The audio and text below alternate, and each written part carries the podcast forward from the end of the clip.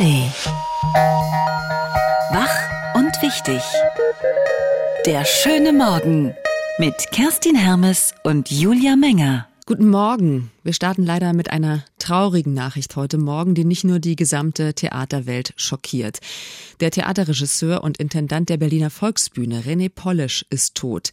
Das hat die Volksbühne gestern Abend bekannt gegeben. Er ist gestern Morgen plötzlich und unerwartet im Alter von 61 Jahren gestorben.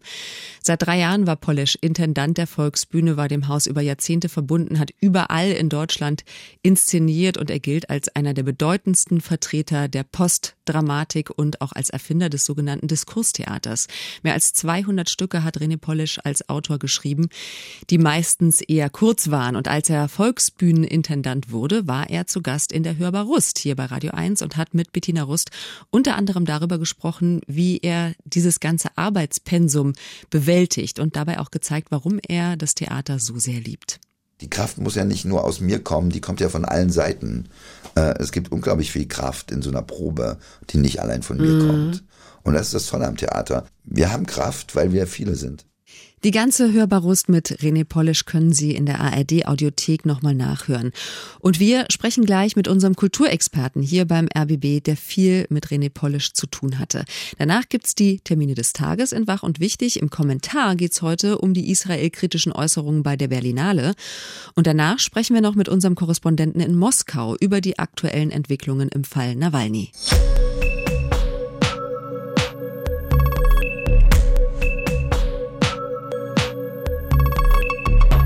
Am späten Abend kam die Nachricht, dass der Intendant der Volksbühne, der Theaterregisseur René Polisch im Alter von 61 Jahren plötzlich und unerwartet gestorben ist. Gestern Morgen war das so und ähm, einer der derzeit wichtigsten deutschen Dramatiker und Theatermacher war er definitiv. Seit knapp drei Jahren war er Intendant der Berliner Volksbühne, hat dort gerade die Premiere mit Ja, nichts ist okay mit Fabian Hinrichs gefeiert. Da haben wir hier auch drüber gesprochen im schönen Morgen. Unser Kollege Oliver Kranz hat René Polischs Theaterarbeit seit den den 90ern schon verfolgt. Guten Morgen. Hallo. Oliver. Gestern Abend kam die Meldung, so kurz vor zehn. Du bist bestimmt selber auch gerade noch geschockt, oder? Ja, also ich bin da zufällig im Internet beim Durchscrollen von Nachrichten drauf gestoßen und das ist äh, wirklich völlig unerwartet.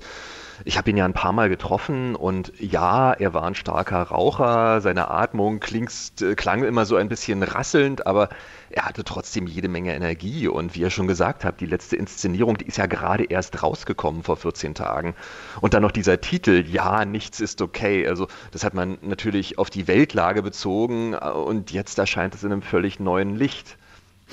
Ähm, aber äh, dass er jetzt krank gewesen wäre oder so war jetzt, das war nicht bekannt. Ne? Nein, niemand ja. wusste was. Genau. Also hm. in der Pressemitteilung, die dann von der Volksbühne kam, hieß es auch, wir sind alle geschockt. Er ist plötzlich und hm. völlig unerwartet verstorben. Er war einer der wichtigsten Regisseure im deutschen Theater und seit drei Jahren Intendant der Berliner Volksbühne. Was hat ihn und seine Arbeit so besonders gemacht? Er hat einen völlig neuen Ton etabliert in der deutschen Theatergeschichte. Er kommt ja von diesem Institut für Theaterwissenschaft oder angewandte Theaterwissenschaft in Gießen, wo so viele berühmte Leute, die dieses postdramatische Theater geprägt haben, herkommen. Und äh, das Schlagwort, das ihm immer so aufgedrückt wird, ist postdramatisches Diskurstheater. Äh, das sagt erstmal nicht viel. Es heißt, er hat äh, riesige Textflächen geschrieben, nicht so ganz mit eindeutigen Rollen. Das wurde von den Schauspielern immer ein bisschen gehetzt vorgetragen, aber mit viel Energie. Dadurch hat es was Körperliches gehabt. Und ja, er hat keine Geschichten erzählt, überhaupt nichts Naturalistisches, sondern er hat diese Texte aus den Schauspielern förmlich herausbrechen lassen. Und das waren immer so Reflexionen über die Arbeit, über die Gesellschaft, über den wahren Charakter von Gefühlen. Das war ein Thema, das immer wieder kam. Das klingt jetzt alles sehr theoretisch, aber wie gesagt, dadurch, dass das mit so viel Energie kam und auch mit Slapstick häufig äh, vermengt war, war das sehr körperlich. Und ich weiß noch ganz genau, wie ich 1999 das erste äh, Stück von ihm gesehen habe. Das hieß Heidi Ho arbeitet hier nicht mehr. Heidi Ho war eine Mietwagen-Hostess, die so mit Rollerblades zwischen den Mietwagen hin und her fährt. Und es wurde immer gesagt, ach, ich habe ja so viel Spaß bei der Arbeit, weil ich hier auch Rollschuh fahren kann. Und die, da ging es um diese Vermischung von äh, Arbeit und Freizeit und äh, dass das Private verschwindet. Das war so sein mhm. großes Lebensthema. Was bedeutet dieser Verlust von René Polish jetzt für die Kultur und für Berlin? Ja, naja, wie gesagt, also er hat einen eigenen Stil geprägt. Er war an der Volksbühne, er ist an dieses Haus gekommen 2001, äh, erstmal so als Leiter der kleinen Spielstätte, die in der Kastanienallee sich befand, Prater. Und an der Volksbühne gab es ja die prägende Handschrift von, von Frank Kastorf, diese exzessiven, auch sehr lauten Inszenierungen. Und da hat er dieses Diskurstheater daneben gesetzt. Und also das ist eine eigene Sache geworden. Das wird heute auch kopiert. Also es gibt diesen Polish-Sound, ähm, wenn, wenn, wenn Leute äh, äh, reflektieren, wenn sie dann gehetzt sprechen, wenn sie laut sprechen. Ähm, äh, das ist dann oft sehr schnell und sehr witzig äh, und äh, diese Vermischung von Diskurs und von hochtheoretischen Sachen mit einer leichten, sehr, sehr zugänglichen Ästhetik, das ist sozusagen das, was das ganz Besondere war und hm. das macht keiner so wie er und das wird natürlich fehlen. Der Intendant der Volksbühne, René Polisch, ist mit 61 Jahren verstorben. Unser Kulturexperte beim RBB, Oliver Kranz, unser Kollege, hat seine Arbeit lange begleitet hier mit einem Nachruf. Dankeschön. Hier ist die Radio 1 Tagesvorschau. Heute ist Dienstag, der 27. Februar 2024. Heute ist zum 20. Mal Welteisbärentag, um auf die Bedrohung der Bären aufmerksam zu machen. Bis 2050, also in nur 26 Jahren, könnte die Arktis im Sommer komplett eisfrei sein. Und das wäre dann sehr bedrohlich für die Eisbären. Heute hätte aber auch die Erfinderung, Erfinderin von Pitti Platsch Geburtstag gefeiert. Die Autorin und Redakteurin Inge Trisch. Fürs DDR Kinderfernsehen hat sie sich außerdem die Berliner Gören, Paul und Stine und das Urvieh ausgedacht. Im November ist Inge Trisch gestorben und wäre heute 90 geworden fast direkt vor ihrer Haustür. Bundeswirtschaftsminister Robert Habeck ist heute in Cottbus bei der dritten Konferenz zur Infrastrukturentwicklung im Lausitzer und Mitteldeutschen Revier. Es geht um den Umstieg von Kohle auf erneuerbare Energien und die kommunale Wärmewende. Mit dabei sind auch Bundesbauministerin Clara Geiwitz und die Ministerpräsidenten aus Brandenburg, Sachsen-Anhalt und Sachsen. Schon für den frühen Morgen sind Proteste an der Stadthalle in Cottbus angekündigt. Sie müssen aufpassen, ab 7 Uhr sperrt die Polizei dort die Straße ab. Auch Busse und Bahnen können nicht fahren. Auf großer Reise. Auch bei Bundeskanzler Olaf Scholz Besuch in Freiburg werden heute Proteste unter anderem von Landwirten erwartet. Scholz reist zum Spatenstich für ein großes Neubauviertel an. Im neuen Stadtteil Dietenbach sollen 16.000 Menschen in 6.000 Wohnungen wohnen. Es ist eines der größten Bauprojekte in Deutschland in den kommenden Jahren. Am Nachmittag tauscht sich Scholz im neuen Freiburger Fußballstadion mit gesellschaftlich engagierten Bürgerinnen und Bürgern über Demokratie und Zusammenhalt aus, bevor dann in Emmendingen Thüringen das Bürgergespräch Frag den Kanzler geplant ist. Hoch die Tassen. Alle, die ein Einfamilienhaus besitzen und darin selbst wohnen, können ab heute die Förderung für eine neue Heizung auf Basis erneuerbarer Energien beantragen. Insgesamt sind maximal 21.000 Euro drin. Fördermittel gibt es zum Beispiel für den Einbau einer Wärmepumpe, aber auch für andere klimafreundliche Heizungen. Dazu wird ein ergänzender zinsgünstiger KfW-Förderkredit angeboten. Was fehlt? Offizielle Präsidentschaftskandidaten in den USA. Heute werden die Vorwahlen der Republikaner und Demokraten im Bundesstaat Michigan fortgesetzt.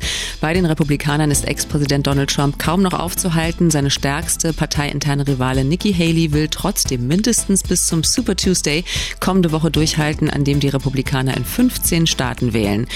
Bei den Demokraten steht Präsident Joe Biden als Kandidat so gut wie fest. Der trifft sich heute mit den Spitzenpolitikern aus Senat und Abgeordnetenhaus im Weißen Haus, um unter anderem über ein Nothilfepaket für die Ukraine und Israel zu beraten. Ausgezeichnet. Der Deutsche Lesepreis wird heute in Berlin verliehen. Damit werden jetzt schon zum elften Mal von der Stiftung Lesen herausragende Menschen, Maßnahmen und Projekte ausgezeichnet, die dazu beitragen, eine Kultur des Lesens zu erhalten und zu fördern. Ein Sonderpreis für prominentes Engagement geht dieses Jahr an Drag Queen Olivia Jones, die sich mit Vorleseaktionen und Vorträgen an Kitas und Schulen dafür einsetzt, dass Kinder und Jugendliche Zugang zum Lesen finden.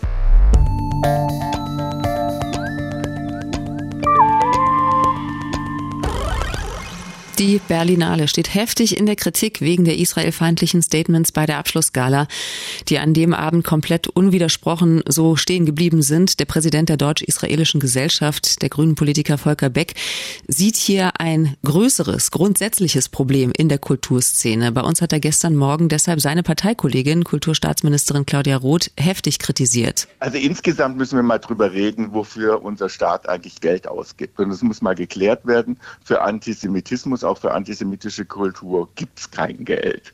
Da scheut sich die Kulturstaatsministerin seit längerem hier ein Konzept vorzulegen. Und die Kulturstaatsministerin Claudia Roth hat jetzt wieder, hat jetzt versprochen, die Vorkommnisse, wie sie sagt, aufzuarbeiten. Die Statements bei der Bärenverleihung seien erschreckend einseitig und von einem tiefgehenden Israel-Hass Israel geprägt gewesen. Außerdem will Roth mit der künftigen Intendantin Trisha Tuttle sprechen. Eins ist klar. Der Dienstagskommentar mit Anke Mürre. Stellvertretende Chefredakteurin beim Tagesspiegel. Guten Morgen. Schönen guten Morgen. Morgen. Aufklären und sprechen. Reicht das als Konsequenz aus? Tja, das wird man sehen. Ähm, die Festivalleitung hat ja gewissermaßen Glück gehabt, dass sie ohnehin schon abgesetzt war. Denn auch wenn äh, Berlinale-Chefin Marietta Rissenbeck die einzige war, die am Samstagabend zum Beginn der Abschlussgala differenziertere Töne fand, trägt sie ja auch eine Mitverantwortung für das, was danach passiert ist und vor allem für das, was nicht passiert ist. Denn das war, wenn man sich die letzten Monate anguckt, eine Peinlichkeit mit Ansage. Und trotzdem wurden dann bis in den Montagabend hinein noch hektisch Statements gebastelt, bis hin zur bis heute unbelegten Behauptung, dass ein offizieller Account der Berlinale Sektion Panorama gehackt worden sei. Denn wie sonst sollte man erklären, dass dort mehrere Beiträge mit israelfeindlichen Inhalten aufgetaucht sind, unter anderem der verbotene Slogan Free Palestine from the River to the Sea, was nicht weniger bedeutet als die Auslöschung Israels. Ja, wie bitte soll man das erklären? Und es bleibt dann eben der Eindruck, dass Filmschaffende unwidersprochen auf offener Bühne unter dem Deckmantel der Kunst- und Meinungsfreiheit Israel einen Genozid in Gaza vorwerfen dürfen, von Apartheid sprechen können und von einem Ende der Besatzung reden. Und die Kulturstaatsministerin Claudia Roth sitzt ebenso klatschend daneben wie der regierende Bürgermeister von Berlin Kai Wegner. Und dabei ist es dann auch unerheblich, wer bei welchem Teil wie viel geklatscht hat und wer was verstanden hat und ob der Applaus im Saal dann insgesamt mehr oder weniger frenetisch war als bei anderen Verleihungen, was gestern in Fachkreisen ausgiebig debattiert wurde. Denn das Gesamtbild bleibt. Niemand hat sich erhoben, niemand hat widersprochen. Kaum ein Wort zum Terror der Hamas, zu den 130 Geiseln, die noch immer in Gaza festgehalten werden. Kein Wort zu den jungen Menschen, die fröhlich feiernd bei einem Festival abgeschlachtet wurden. Menschen, die hier im Saal hätten sitzen können. Ja. Und diese unangenehme Unwucht ist es, die in Erinnerung bleiben wird von dieser Berlinale, die aber auch wieder mal ein verheerendes Bild vom Zustand der deutschen Kulturlandschaft in die Welt sendet. Und da hat nicht nur Volker Beck recht, sondern auch der israelische Botschafter, wenn er sagt, das Schweigen der Kulturszene ist ohrenbetäubend. Das war beim Documenta-Skandal im vergangenen Sommer so und das war nach dem 7. Oktober so und das ist jetzt auch wieder so. Ja, es gibt auch andere Stimmen, es gibt die Ambivalenz, es gibt auch Bedauern und Konzertabende für Israel, aber die sind im Verhältnis dann eben viel, viel zu leise. Hingegen konnte man Palästinensertücher auf der Berlinale überall sehen, in den Kinosälen, auf den Bühnen und am Samstag auch bei der Preisverleihung. Und das ist auch erstmal überhaupt nicht verwerflich, ebenso wenig wie einen Waffenstillstand zu fordern oder Gerechtigkeit für palästinensische Zivilbevölkerung.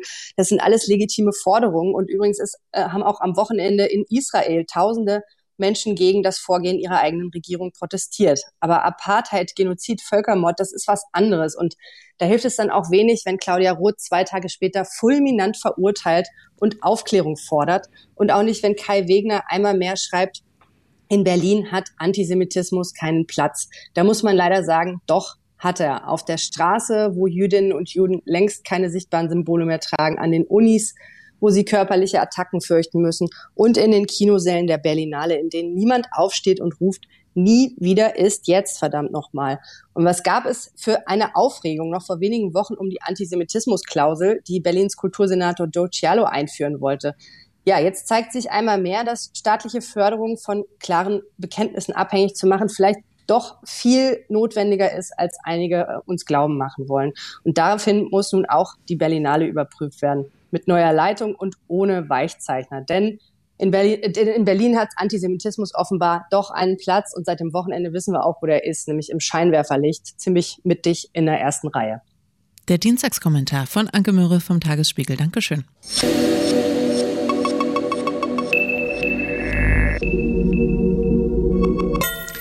Alexei Nawalny hätte freikommen können. Seine Antikorruptionsstiftung hat wohl fast zwei Jahre einen Gefangenenaustausch verhandelt, der kurz bevorstand, so heißt es. Das sagt die Stiftungschefin und Nawalny vertraute Maria Pevcic in einem gestern veröffentlichten YouTube-Video. Demnach sollte der sogenannte Tiergartenmörder aus Berlin nach Russland und Nawalny in den Westen überstellt werden. Anfang Februar wurde Putin angeboten, den Mörder, den FSB-Offizier Vadim K. gegen zwei amerikanische Staatsbürger und Alexei Nawalny auszutauschen. Er sitzt wegen Mordes in Berlin im Gefängnis. Ich habe am Abend des 15. Februar die Bestätigung erhalten, dass die Verhandlungen laufen und sich in der Endphase befinden. Am 16. Februar wurde Alexei getötet. Mehr als eine Woche musste Nawalnys Mutter dann auf die Herausgabe des Leichnams warten. Dem Druck, das Begräbnis geheim abzuhalten, hat sie nicht zugestimmt. Und jetzt gibt's Pläne, bis zum Wochenende eine öffentliche Trauerfeier zu organisieren. Jeglichen Druck auf Behörden und Angehörige von Nawalny weist aber Kreml-Sprecher Dmitri Peskov zurück. Keineswegs. Der Kreml hat damit nichts zu tun. Er hat keinen Druck ausgeübt. Das sind absolut absurde Anschuldigungen der Anhänger. Die stehen, so wie ich das sehe, de facto auf der Fahne Fahndungsliste. Fast alle von ihnen sind im Ausland. Über dieses neueste Kapitel in dem leider sehr realen Krimi sprechen wir jetzt mit unserem Korrespondenten in Moskau, mit Frank Eichmann. Guten Morgen. Schönen guten Morgen aus Moskau. Es heißt, die Bundesregierung habe zusammen mit den USA diesen Gefangenenaustausch mit Russland verhandelt. Was ist denn dann da schiefgelaufen? Kurz vorweg, ich stehe auf der Bremse, bis die Bremsscheiben glühen bei dieser Geschichte, denn wir haben nur diese eine Quelle, die wir gerade wunderbar übersetzt gehört haben, Maria Pevcich, äh, die langjährige Nawalny-Vertraute. Und wenn man ihr folgt, dann sollte Nawalny gegen die beiden US-Bürger ausgetauscht werden, gegen den Tiergartenmörder. Einer der Amerikaner, jetzt wird die Spekulation noch größer, könnte Paul Whelan sein. Der ist äh, vor drei Jahren zu 16 Jahren Haft verurteilt worden wegen Spionage. Und der andere, über den wir immer wieder auch versuchen, hier viel zu reden, zu berichten, ihn nicht äh, in Vergessenheit geraten zu lassen, ist Evan Gershkovich, ähm, ein Korrespondentenkollege, der im vergangenen März wegen Spionagevorwurfs in Jekaterinburg festgenommen wurde, weiter in Untersuchungshaft sitzt. So, aber was ist nun schiefgelaufen? Maria Pevcich sagt, und ich finde, da wird die Geschichte dann doch ganz schwierig, Präsident Putin habe Nawalny auf gar keinen Fall freilassen wollen. Das sei unlogisches, irrationales Verhalten eines verrückten Mafioso. Aber seltsam ist dann doch, warum lässt er dann über seinen Chefverhandler, das soll Roman Abramowitsch gewesen sein, so lange mit den USA und Deutschland verhandeln, um dann zu sagen, nein, ich hasse den Mann so sehr, ich bringe den jetzt um. Oder ist die Geschichte ganz anders und ist, äh, ähm, ist der Mann tatsächlich am Freitag vor zwei Wochen gestorben und zwar eines natürlichen Todes. Auch das kann man bei dieser Geschichte nicht völlig ausschließen. Mm, welche Rollen, Rolle haben denn vermutlich die deutschen Behörden gespielt und wer hat da genau mit wem verhandelt, wenn das denn stimmt?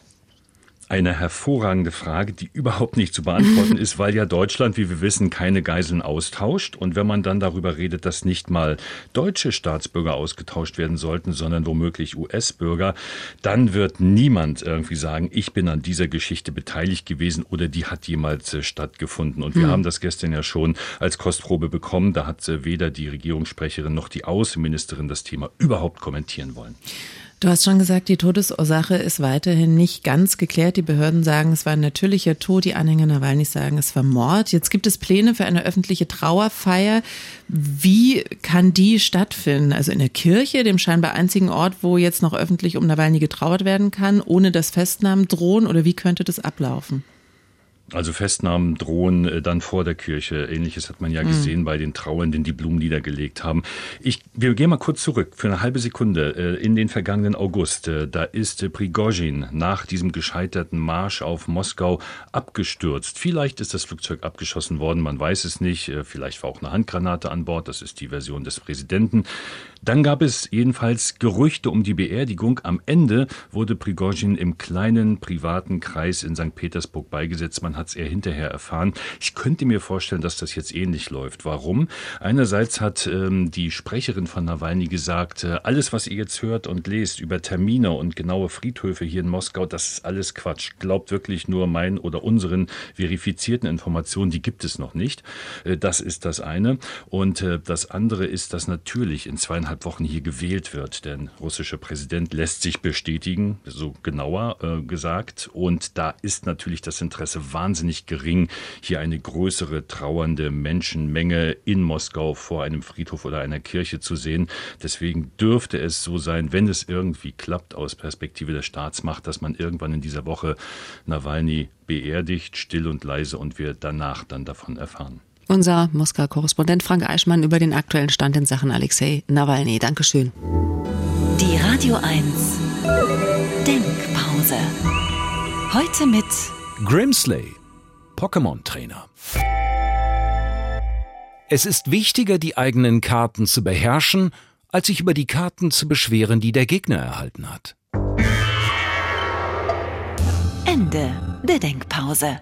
Heute ist internationaler Pokémon-Tag. Fragen Sie mich nicht. Bis morgen, dann ist Mittwoch. Wach und wichtig. Der schöne Morgen. Montag bis Freitag immer ab 9.